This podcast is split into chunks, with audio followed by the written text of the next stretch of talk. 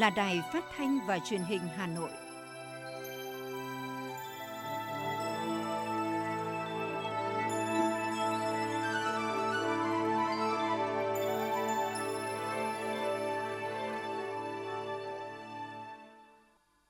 Thưa quý vị và các bạn, bây giờ là chương trình thời sự của Đài Phát thanh và Truyền hình Hà Nội đang được phát trực tiếp trên sóng FM tần số 90 MHz. Trưa nay thứ ba, ngày 12 tháng 4 năm 2022 có những nội dung chính sau đây đề xuất tăng lương tối thiểu vùng từ ngày 1 tháng 7 năm 2022. Giá gạo xuất khẩu của Việt Nam tiếp tục duy trì vị trí dẫn đầu. Ba ngày nghỉ lễ xảy ra 81 vụ tai nạn giao thông làm chết 37 người. Phần tin thế giới có những tin chính, thỏa thuận an ninh của Trung Quốc với Solomon, báo động khu vực Thái Bình Dương. Mỹ đề nghị Ấn Độ có đường lối dự cứng rắn hơn với Nga liên quan đến cuộc chiến tại Ukraine. Kinh tế toàn cầu trước mối lo kép lạm phát và suy thoái. Sau đây là nội dung chi tiết sẽ có trong chương trình. Thưa quý vị và các bạn, quyết tâm thực hiện thắng lợi nghị quyết Đại hội đại biểu toàn quốc lần thứ 13 của Đảng và nghị quyết Đại hội đại biểu lần thứ 17 Đảng bộ thành phố Hà Nội xác định nhiệm vụ trọng tâm là khai thác tiềm năng thế mạnh, đưa thủ đô phát triển nhanh và bền vững theo hướng đô thị xanh, thành phố thông minh hiện đại, có sức cạnh tranh cao trong nước và khu vực. Trong đó, một trong những tiềm năng thế mạnh cần được tập trung khai thác chính là nguồn lực văn hóa. Phát triển văn hóa là một trong những vấn đề trọng tâm, một nội dung nổi bật trong văn kiện Đại hội đại biểu toàn quốc lần thứ 13 của Đảng. Văn kiện đại hội đã nhấn mạnh một trong những quan điểm chỉ đạo cốt lõi và xuyên suốt là khơi dậy mạnh mẽ tinh thần yêu nước, ý chí tự lực, tự cường dân tộc và khát vọng phát triển đất nước phồn vinh hạnh phúc phát huy sức mạnh tổng hợp của cả hệ thống chính trị, của nền văn hóa và con người Việt Nam, khơi dậy sức mạnh văn hóa không những là nhu cầu bức thiết từ thực tiễn đặt ra mà còn là nhiệm vụ chính trị của Đảng bộ, chính quyền và nhân dân thủ đô. Để làm được điều đó, các cấp ủy Đảng, chính quyền, Mặt trận Tổ quốc Việt Nam và các tổ chức đoàn thể từ thành phố xuống cơ sở, trước tiên là cấp ủy, tổ chức đảng và người đứng đầu phải nhận thức sâu sắc về nhiệm vụ phát triển văn hóa trong văn kiện Đại hội đại biểu lần thứ 17, nhiệm kỳ 2020-2025, Đảng bộ thành phố. Đó là chú trọng phát triển văn hóa Hà Nội trên cơ sở phát huy truyền thống ngàn năm văn hiến và anh hùng, thành phố vì hòa bình và tiếp thu tinh hoa văn hóa của nhân loại, xây dựng người Hà Nội thanh lịch, văn minh, phát triển toàn diện với những giá trị văn nhân văn và tinh thần yêu nước sâu sắc, ý thức tôn trọng pháp luật và giàu lòng tự hào yêu dân tộc, ý chí khát vọng phát triển, coi đây là sức mạnh nội sinh, động lực tinh thần to lớn để phát triển thủ đô bền vững. Phát triển văn hóa phải đặt trong tổng thể phát triển chung, xây dựng đảng bộ và hệ thống chính trị ngày càng trong sạch vững mạnh, hoàn thành các mục tiêu, chỉ tiêu, nhiệm vụ phát triển kinh tế xã hội hàng năm, bảo đảm an sinh xã hội, giữ vững an ninh quốc phòng, trật tự an toàn xã hội, Trước mắt cả hệ thống chính trị từ thành phố xuống cơ sở cùng chung sức với cộng đồng doanh nghiệp và nhân dân quyết tâm thực hiện thắng lợi 22 chỉ tiêu phát triển kinh tế xã hội năm 2022 đã đề ra, nhất là phấn đấu đạt mức tăng trưởng GDP từ 7 đến 7,5%. Bí thư Thành ủy Đinh Tiến Dũng cho biết. Thành phố đã xem xét thông qua nghị quyết chuyên đề về phát triển công nghiệp văn hóa trên địa bàn thủ đô giai đoạn 2021-2025 định hướng đến năm 2030, tầm nhìn đến năm 2045. Đây là một cái sản phẩm rất cụ thể để triển khai cụ thể hóa cái hội nghị văn hóa toàn quốc vừa qua. Thì vừa qua là cùng với cái việc Trung ương mở hội nghị về văn hóa thì thành phố cũng ra được cái nghị quyết về phát triển công nghiệp văn hóa. Một điều rất là vui, rất là mừng. Muốn làm tốt công tác cấp ủy chính quyền các cấp của thành phố cần chỉ đạo hoạch định chiến lược phát triển văn hóa tương xứng với tiềm năng, lợi thế của thủ đô, bảo đảm bố trí nguồn lực đầu tư phù hợp, tạo cơ chế thuận lợi thu hút nguồn lực xã hội, đáp ứng yêu cầu phát triển để Hà Nội xứng đáng là trung tâm văn hóa lớn của cả nước. Trong quá trình đó, chúng ta phải đặt Hà Nội trong dòng chảy của thời đại và đất nước, quyết tâm xây dựng thủ đô ngày càng giàu đẹp, văn minh, hiện đại, chủ động dự báo tranh thủ các nhân tố quốc tế, để phát triển nhanh, sẵn sàng chuẩn bị đối phó khắc phục sự tác động của tác nhân các nhân tố tiêu cực như rủi ro từ đại dịch Covid-19 vừa qua. Chúng ta phải phân tích, đánh giá tiềm lực và trình độ phát triển của Hà Nội trong tương quan so sánh với thủ đô các nước, từ đó xác định đúng và phát huy tốt lợi thế so sánh để khẳng định vị thế trong mạng lưới sản xuất và chuỗi giá trị toàn cầu – kết hợp và giải quyết hài hòa giữa kiên định kiên trì theo đuổi mục tiêu dài hạn phù hợp với tầm nhìn chiến lược với việc tập trung huy động có hiệu quả mọi nguồn lực để thực hiện thắng lợi mục tiêu ngắn hạn, trung hạn, đồng thời thúc đẩy mạnh mẽ việc hiện thực hóa mục tiêu xây dựng thành phố sáng tạo. Toàn thành phố tập trung xây dựng môi trường văn hóa lành mạnh và nhân văn trong hệ thống chính trị, trong từng cộng đồng thôn làng, khu dân cư, tổ dân phố, trường học, cơ quan doanh nghiệp và mỗi gia đình. Mấu chốt là thực hiện thực hành văn hóa chính trị cho đội ngũ cán bộ, công chức các cấp gắn với đẩy mạnh học tập và làm theo tư tưởng đạo đức phong cách Hồ Chí Minh, các quy định của Đảng về nêu gương và tinh thần Hội nghị Trung ương khóa 4, 4 khóa 12, 13. Các cấp, các ngành tiếp tục nâng cao hiệu quả thực hiện hai quy tắc ứng xử của thành phố, khuyến khích xây dựng phát triển văn hóa doanh nghiệp, văn hóa doanh nhân, nhân rộng các mô hình văn hóa gia đình, cộng đồng, trường học, nếp sống văn hóa tiến bộ, văn minh trong việc cưới, lễ hội. Chúng ta phải kiên trì thực hiện mục tiêu xây dựng người Hà Nội, Hà Nội thanh lịch, văn minh, lấy gia đình và cộng đồng, dân cư là điểm tựa chủ yếu để thực hiện. Kết hợp hiệu quả giữa các biện pháp tuyên truyền, vận động giáo dục và sức mạnh của hệ thống pháp luật, trong đó bao gồm cả nhiệm vụ sửa đổi luật thủ đô. Đồng chí Lê Trung Kiên, Bí thư huyện ủy Đông Anh cho biết. Liên quan tới dự thảo nghị quyết của Bộ Chính trị về phương hướng nhiệm vụ phát triển thủ đô Hà Nội đến năm 2030 và tầm nhìn 2045 với 50 quan điểm và các cái nhiệm vụ giải pháp ở đây thì chúng ta bổ sung thành 8 cái nhiệm vụ giải pháp. Trong đó cái nội dung thứ 8 là tổng kết hoàn thiện luật thủ đô.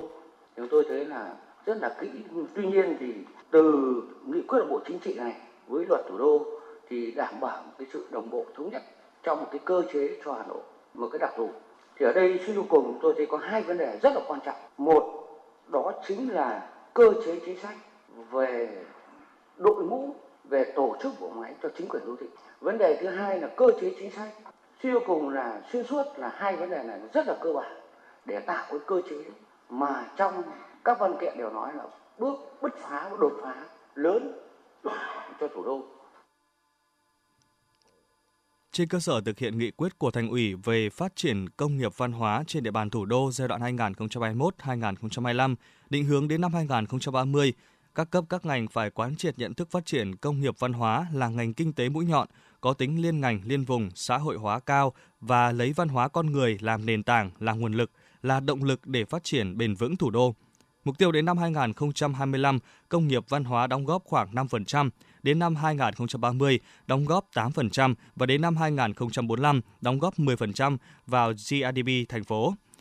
Để phát huy sức mạnh văn hóa, chúng ta phải tranh thủ mọi nguồn lực cả về tài chính và kiến thức khoa học, công nghệ, phấn đấu trở thành điểm đến hấp dẫn về giao lưu, hợp tác, quảng bá và tổ chức các sự kiện văn hóa thể thao có uy tín trong nước và quốc tế. Trước mắt, cần triển khai xây dựng mạng lưới sáng kiến Hà Nội để thu hút tập hợp phát huy tâm huyết, trí tuệ và tình yêu Hà Nội của đội ngũ văn nghệ sĩ, trí thức, doanh nhân, cộng đồng trong nước và ngoài nước –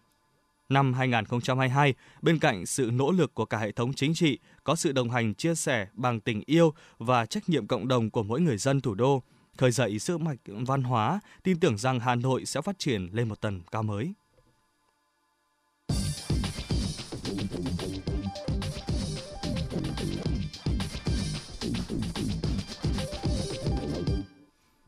Thưa quý vị và các bạn, sáng nay Hội đồng Tiền lương Quốc gia họp phiên thứ hai để tiếp tục thảo luận thương lượng về việc tăng lương tối thiểu vùng cho người lao động tại doanh nghiệp. Trao đổi với báo chí trước phiên họp, ông Ngọ Duy Hiểu, Phó Chủ tịch Tổng Liên đoàn Lao động Việt Nam cho biết, hiện nay phía đại diện người lao động đang đề xuất mức tăng lương tối thiểu vùng từ trên 7% đến trên 8%, thời điểm tăng lương tối thiểu từ ngày 1 tháng 7 năm 2022. Lý giải về mức đề xuất tăng lương như trên, ông Ngọ Duy Hiểu cho rằng hiện nay kinh tế đang phục hồi và phát triển mạnh mẽ, trong khi đó người lao động hết sức khó khăn do tác động của dịch bệnh cùng với giá cả leo thang. Thời điểm này buộc phải đề xuất tăng lương tối thiểu vùng. Việc tăng lương sẽ là động lực giúp người lao động vượt qua khó khăn, tích cực đóng góp vào sự phát triển của doanh nghiệp.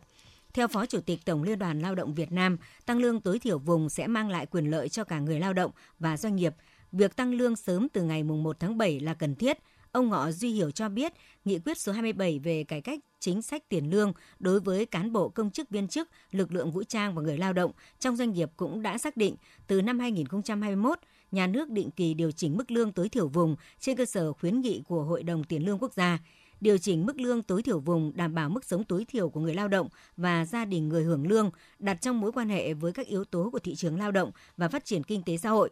Điều 91 Bộ luật Lao động năm 2019 quy định mức lương tối thiểu là mức lương thấp nhất được trả cho người lao động làm công việc giản đơn nhất trong điều kiện lao động bình thường nhằm bảo đảm mức sống tối thiểu của người lao động và gia đình họ, phù hợp với điều kiện phát triển kinh tế xã hội. Hai năm qua, người lao động đã rất chia sẻ với doanh nghiệp, đồng hành, nỗ lực cùng với doanh nghiệp để vượt qua mọi khó khăn dịch bệnh, ổn định tình hình sản xuất kinh doanh. Về phía doanh nghiệp cũng cần có trách nhiệm để bù đắp tiền lương, thu nhập đảm bảo đời sống cho người lao động. Trong văn bản mới nhất về việc chuẩn bị tiêm vaccine phòng COVID-19 cho trẻ em từ 5 đến dưới 12 tuổi, Bộ Y tế bắt buộc 100% cơ sở tiêm chủng triển khai tiêm, nhập dữ liệu đầy đủ chính xác thực hiện ký số chứng nhận trên nền tảng quản lý tiêm chủng COVID-19, hoàn thành ngay trong ngày. Theo đó, để chuẩn bị triển khai tiêm vaccine phòng COVID-19 cho trẻ từ 5 đến dưới 12 tuổi, Bộ Y tế đề nghị Ủy ban nhân dân các tỉnh thành phố chỉ đạo các cơ sở tiêm chủng trên địa bàn quản lý, các cơ sở tiêm chủng trực thuộc Bộ Y tế và các cơ sở tiêm chủng trực thuộc Y tế Bộ, ngành thực hiện nghiêm túc quy trình xác minh thông tin và tiêm chủng vaccine phòng COVID-19 và xác thực thông tin người dân trên nền tảng quản lý tiêm chủng COVID-19. Đồng thời, chỉ đạo kiểm tra việc xử lý phản ánh của người dân để được giải quyết kịp thời. Theo thống kê của Sở Nông nghiệp và Phát triển Nông thôn Hà Nội cho thấy, trong quý 1 năm 2022, lực lượng chức năng ngành nông nghiệp đã tiến hành thanh tra kiểm tra tại 59 cơ sở sản xuất kinh doanh vật tư nông nghiệp và sản xuất nông lâm thủy sản. Kết quả có 9 cơ sở vi phạm, bị các đơn vị xử phạt với tổng số tiền là 156 triệu đồng. Đáng chú ý trong lĩnh vực an toàn thực phẩm, 7 trên 7 tổ chức cá nhân được thanh tra kiểm tra đều có vi phạm. Lực lượng chức năng đã xử phạt các cơ sở tổng số tiền là 116,5 triệu đồng. Các hành vi vi phạm chủ yếu là kinh doanh hàng hóa, sử dụng nguyên liệu không rõ nguồn gốc xuất xứ để chế biến thực phẩm, không tuân thủ đầy đủ các điều kiện chung về đảm bảo an toàn thực phẩm. Để tăng cường trách nhiệm quản lý nhà nước về an toàn thực phẩm ở các cấp thành phố đến cơ sở, cũng như đánh giá việc chấp hành các quy định pháp luật về an toàn thực phẩm của các tổ chức doanh nghiệp, hộ sản xuất kinh doanh, Ủy ban nhân dân thành phố đã ban hành kế hoạch triển khai công tác hậu kiểm năm 2022. Trong đó, đặt ra yêu cầu công tác hậu kiểm phải thực hiện có trọng tâm, trọng điểm, tập trung vào nhóm sản phẩm thuộc diện tự công bố, sản phẩm nhập khẩu, sản phẩm ô cốp. Ủy ban nhân dân thành phố Hà Nội yêu cầu các sở, ngành cần tránh trồng chéo cho công tác hậu kiểm. Việc triển khai hậu kiểm của các ngành nông nghiệp và phát triển nông thôn, y tế và công thương thực hiện theo Nghị định số 15 năm 2018 của Chính phủ. Cùng với đó, hoạt động hậu kiểm phải được thực hiện thường xuyên, bảo đảm phù hợp với bối cảnh dịch COVID-19 và tính chính xác khách quan, công khai, dân chủ, đúng pháp luật. Đặc biệt, việc tiến hành công tác hậu kiểm cần tuyệt đối không được làm cản trở hoạt động bình thường của các tổ chức, cá nhân là đối tượng hậu kiểm. Theo Bộ Nông nghiệp và Phát triển Nông thôn, xuất khẩu quý 1 năm 2022 của nước ta đạt 1,48 triệu tấn, có giá trị 715 triệu đô la Mỹ, tăng 24% về lượng và 10,5% về giá trị so với cùng kỳ năm ngoái. Trên thị trường thế giới, giá gạo xuất khẩu của Việt Nam tiếp tục duy trì vị trí dẫn đầu trong các nước xuất khẩu gạo. Theo đó, gạo 5% tấm đã tăng từ 12 đến 15 đô la Mỹ một tấn so với đầu năm, lên mức 415.000 đô la Mỹ một tấn. Cao nhất trong hơn 3 tháng qua nhờ nhu cầu tăng và lợi thế về sản lượng. Ngoài các thị trường truyền thống như Philippines chiếm tỷ trọng lớn nhất, Trung Quốc, Malaysia, Mỹ, các nước châu Phi, Hàn Quốc, thì xuất khẩu gạo sang châu Âu, EU dự báo sẽ tăng mạnh trong năm 2022 bởi hỗ trợ của Hiệp định Thương mại Tự do EU Việt Nam – Việt Nam định hướng tái cơ cấu theo hướng đẩy mạnh giá trị, phát triển bền vững. Ngành lúa gạo cũng hướng tới mục tiêu nâng cao chất lượng và giá trị của hạt gạo Việt. Các doanh nghiệp trong nước đồng loạt nâng giá mua và bán vàng trong phiên mở cửa sáng nay. Thưa quý vị, công ty vàng bạc đá quý Sài Gòn niêm yết giá vàng SJC từ 68,95 đến 69,60 triệu đồng một lượng, tăng 150.000 đồng một lượng. Tương tự công ty Doji Hà Nội nâng giá vàng SJC 150.000 đồng một lượng, giá mua vào và bán được niêm yết từ 68 đến 69,55 triệu đồng một lượng. Công ty Phú Quý niêm yết với giá mới từ 68,90 đến 69,55 triệu đồng một lượng, tăng 100.000 đồng một lượng. Kỳ điều chỉnh giá xăng dầu lần này vào ngày 11 tháng 4, nhưng do rơi vào ngày nghỉ lễ dỗ tổ, nên kỳ điều chỉnh rời sang ngày hôm nay. Theo phân tích của các chuyên gia, giá xăng dầu có thể giảm 600 đến 700 đồng một lít. Trong trường hợp nhà điều hành sử dụng quỹ bình ổn giá, mức giảm quanh 300 đến 400 đồng một lít. Chủ tịch Ủy ban nhân dân thành phố Hà Nội vừa ký ban hành quyết định phê duyệt quy hoạch bến xe, bãi đỗ xe, trung tâm tiếp vận và trạm dừng nghỉ trên địa bàn thành phố đến năm 2030, tầm nhìn đến năm 2050. Theo đó, khu vực nghiên cứu chính tại đô thị trung tâm từ vành đai 4 trở đi và có quy mô diện tích hơn 34.000 m2. các bến xe khách, xe tải liên tỉnh được bố trí trên các trục hướng tâm tại cửa ngõ giao với vành đai 4 là nơi kết hợp điểm đầu, điểm cuối của xe buýt công cộng gần các nhà ga đường sắt đô thị để vận chuyển hành khách ra vào nội đô. Khu vực trung tâm các bến xe hiện tại gồm Gia Lâm, Mỹ Đình, Giáp Bát, Nước Ngầm, với lâu dài sẽ thay thế bằng các bến xe khác.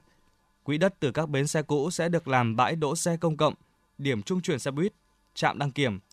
Thành phố Hà Nội cũng đăng ký xác định các hạng mục ưu tiên đầu tư theo giai đoạn. Giai đoạn đến năm 2025, thành phố xây dựng 4 bến xe khách gồm bến Cổ Bi, bến Đông Anh, bến Yên Sở và bến Sơn Tây 1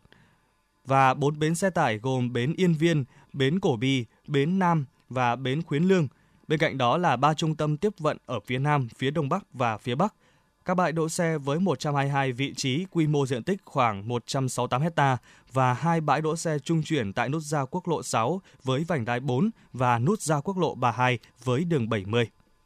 Thực hiện chương trình công tác đoàn và phong trào thanh thiếu nhi năm 2022, Ban Bí thư Trung ương Đoàn đã ban hành kế hoạch tổ chức hội thi tiên học trẻ toàn quốc lần thứ 28 năm 2022. Thí sinh tham gia hội thi là học sinh tiểu học, trung học cơ sở, trung học phổ thông trên toàn quốc. Vòng sơ khảo dự kiến thi trung tuần tháng 6. Vòng khu vực theo ba miền Bắc, Trung, Nam diễn ra trong tháng 7. Vòng chung kết và lễ tổng kết trao giải thưởng diễn ra vào tháng 8. Hội thi được tổ chức nhằm khuyến khích thanh thiếu nhi học tập, nâng cao năng lực số, phát hiện các tài năng công nghệ thông tin trong trường học, góp phần phát triển nguồn nhân lực chất lượng cao, phục vụ chuyển đổi số quốc gia và phát triển đất nước.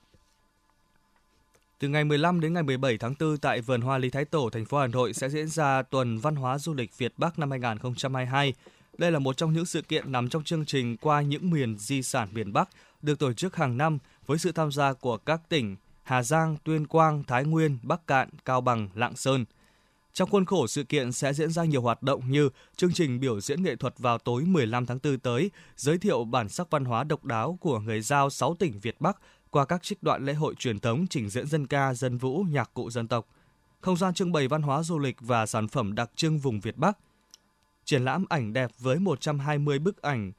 phong cảnh đặc sắc của 6 tỉnh Việt Bắc – du khách sẽ được thông tin về du lịch từng địa phương, thưởng thức đặc sản, chiêm ngưỡng và trải nghiệm các sản phẩm du lịch tiêu biểu. Lễ khai mạc Tuần Văn hóa Du lịch Việt Bắc 2022 sẽ diễn ra vào 20 giờ ngày 16 tháng 4 tại Vườn Hoa Tượng Đài Lý Thái Tổ.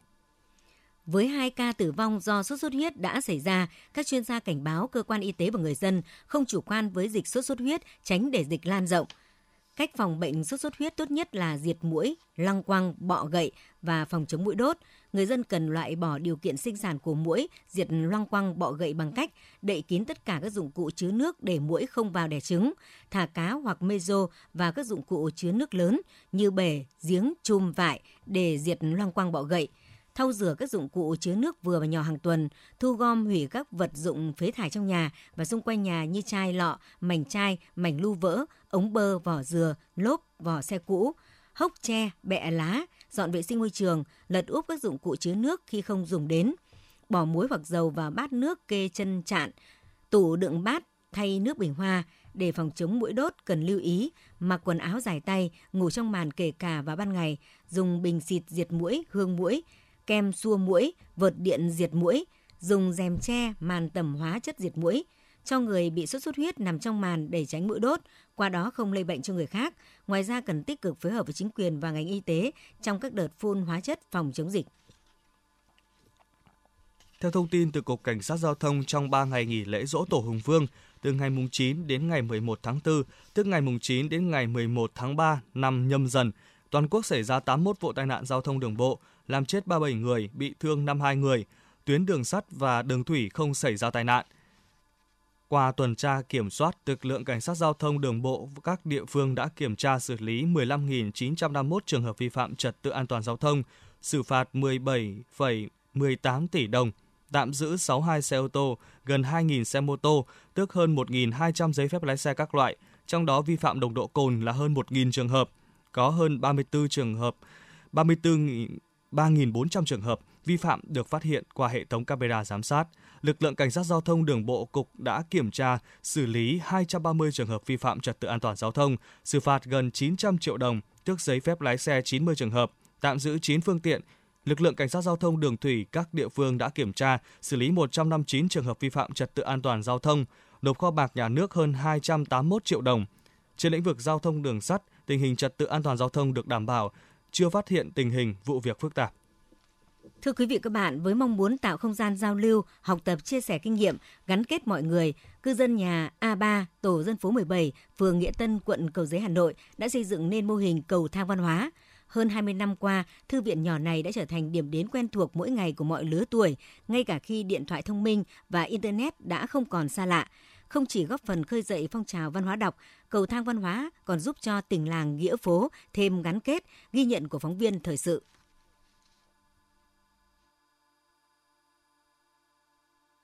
Cầu thang văn hóa hoạt động suốt từ năm 99 khởi nguồn để cho những người ờ, trong cái khu dân phố này sinh hoạt cộng đồng, đọc báo. Như trước đây thì kể cả bên dịch vọng,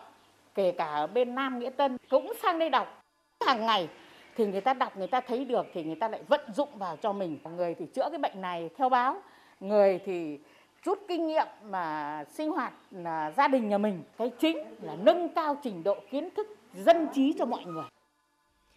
Đó là chia sẻ của bà Đào Thị Anh Tuấn, phụ trách cầu thang văn hóa A3, phường Nghĩa Tân của giấy Hà Nội. Cầu thang văn hóa này không chỉ là địa chỉ quen thuộc của các cựu hưu trí, mà còn trở thành điểm đến yêu thích của nhiều bạn nhỏ, dù hàng ngày vẫn tiếp xúc với Internet và điện thoại thông minh. Đó cũng chính là một trong những lý do khiến việc huy động đóng góp hay cùng tham gia duy trì thư viện nhỏ nơi cầu thang gặp nhiều thuận lợi – các bé Đoàn Tùng Dương, Nguyễn Tuệ Lâm và chị Đỗ Hồng Phương ở phường Nghĩa Tân, quận Cầu Giấy, Hà Nội vui vẻ nói.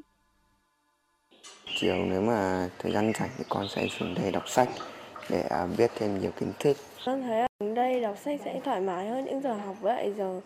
ngồi xem máy tính ở trên nhà. Sau này khi nào các cụ các bà Tuấn à, có tuổi rồi mắt chân chậm mắt mờ thì tôi cũng rất là muốn là kế nghiệp lại cái mô hình này đấy để cho nó À, có cái sự gắn kết giữa mọi người.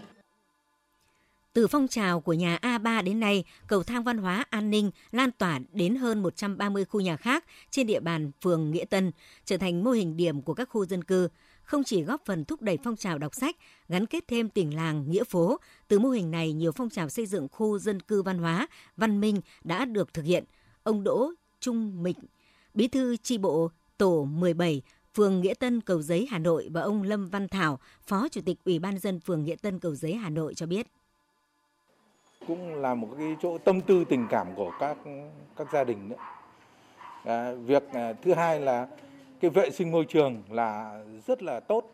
À, thế xuống cái nơi thì cũng không phải phân công mà thấy bẩn thì mọi người là đều quét. Chúng tôi đã nhân rộng à, được à, 133 cầu thang về an ninh văn hóa để giữ gìn đảm bảo về an ninh chính trị, trật tự an toàn xã hội. Ở bên cạnh đó là cũng lồng ghép được các nội dung bộ quy tắc ứng xử tại nơi công cộng của nhân dân, những nguồn sách, báo thường xuyên được luân chuyển để truyền tải thông tin kịp thời. Với thời đại 4.0 thì việc tiếp cận thông tin kiến thức không có gì là khó, chỉ cần một chiếc điện thoại thông minh có kết nối mạng. Tuy nhiên sự tồn tại của mô hình cầu thang văn hóa an ninh trong suốt hơn 20 năm qua và hiệu quả mang lại cho người dân phường Nghĩa Tân đã khẳng định những không gian văn hóa như thế này vẫn rất cần thiết trong bối cảnh hiện nay.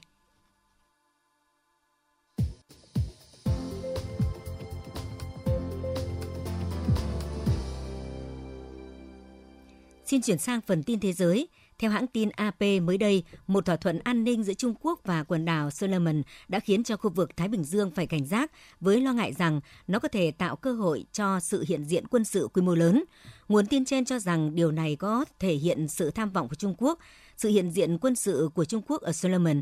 sẽ không chỉ giúp Bắc Kinh án ngữ trước ngưỡng cửa của Australia và New Zealand mà còn ở gần đảo Guam với các căn cứ quân sự khổng lồ của Mỹ.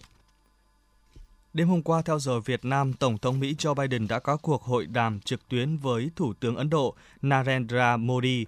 Cuộc hội đàm diễn ra khi Mỹ đang tìm kiếm sự ủng hộ mạnh mẽ hơn từ Ấn Độ trong việc gây áp lực lên Nga trong vấn đề cuộc xung đột Ukraine. Tại cuộc hội đàm, Tổng thống Joe Biden nhấn mạnh mối quan hệ đối tác chiến lược toàn diện giữa hai nước Mỹ và Ấn Độ. Mỹ đề nghị Ấn Độ cần thể hiện đường lối cứng rắn hơn với Nga liên quan đến cuộc chiến tại Ukraine. Đến nay, Ấn Độ vẫn giữ thái độ trung lập nhằm cân bằng mối quan hệ giữa Nga và phương Tây bằng cách từ chối trực tiếp lên án Nga về cuộc xung đột Ukraine.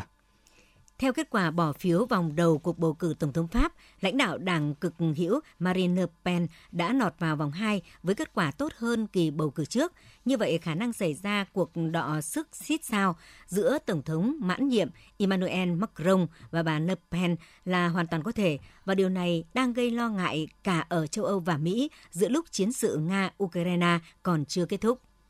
Xung đột ở Ukraine khiến giá nguyên liệu và các mặt hàng thiết yếu leo thang, làm gia tăng áp lực lạm phát lên các chính phủ. Một nghiên cứu về chính sách mới đây của Trung tâm Nghiên cứu Chính sách Kinh tế cho thấy kinh tế thế giới có thể tránh được kịch bản lạm phát phi mã, nhưng cái giá phải trả có thể sẽ là đà tăng trưởng kinh tế toàn cầu yếu hơn, thậm chí là suy thoái. Các ngân hàng trung ương đang đứng trước lựa chọn có thể một lần nữa phải đưa ra những phản ứng chính sách mạnh mẽ hơn nhiều so với dự đoán. Theo báo cáo của Ngân hàng Thế giới, kinh tế Ukraine trong năm 2022 sẽ giảm tới 45%, giảm sâu hơn so với mức dự báo trước đó của Quỹ tiền tệ quốc tế. Trong khi đó, tổng sản phẩm quốc nội của Nga được dự báo giảm 11%. Cuộc xung đột cũng ảnh hưởng đến nhiều nền kinh tế khu vực, trong đó GDP của riêng các nước Đông Âu dự kiến sẽ giảm 30,7%, còn các nước mới nổi và đang phát triển ở châu Âu và Trung Á sẽ suy giảm 4,1%. Tập đoàn viễn thông Ericsson của Thụy Điển ngày hôm qua thông báo hãng đang ngừng mọi hoạt động tại Nga vô thời hạn do cuộc xung đột Nga-Ukraine. Cùng ngày, ngân hàng Societe Generale của Pháp cũng thông báo ngừng hoạt động tại Nga và đang bán phần lớn cổ phần của ngân hàng này trong ngân hàng Rosbank của Nga. Đến sáng nay, thế giới có trên 499,47 triệu người mắc COVID-19, trong đó hơn 6,2 triệu trường hợp đã tử vong vì đại dịch này. Quốc gia chịu ảnh hưởng nghiêm trọng nhất bởi dịch COVID-19 vẫn là Mỹ, với trên 82,07 triệu ca mắc và hơn 1,01 triệu trường hợp tử vong. Trong ngày qua, Mỹ ghi nhận thêm hơn 10.300 người nhiễm virus SARS-CoV-2. Nhật Bản có thể đang bước vào làn sóng lây nhiễm mới. Đây là nhận định của giới chuyên gia nước này khi có nhiều dấu hiệu cho thấy số ca nhiễm mới trên toàn quốc đang tăng trở lại. Số ca nhiễm mới ở Nhật Bản đã lần lượt cán mốc 6 triệu ca vào ngày 18 tháng 3 và 7 triệu ca vào ngày 9 tháng 4, đồng nghĩa với việc chỉ sau 3 tuần, tổng số trường hợp nhiễm mới đã tăng từ 6 triệu lên trên 7 triệu người. Nguyên nhân chủ yếu dẫn tới việc số ca nhiễm mới đang gia tăng trở lại tại Nhật Bản là do sự lây lan của biến thể phụ BA.2 của Omicron, được cho là có khả năng lây lan mạnh hơn so với biến thể Omicron gốc.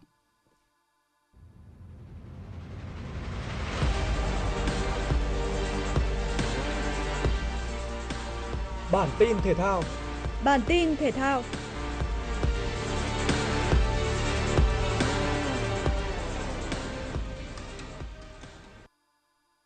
Chiều qua đã diễn ra các trận đấu còn lại của vòng 1/8 Cúp Quốc gia 2022. Ở khung 17 giờ, đội chủ nhà Bình Phước gây ấn tượng mạnh khi giành chiến thắng 3-0 trước Quảng Nam để góp mặt ở vòng tứ kết.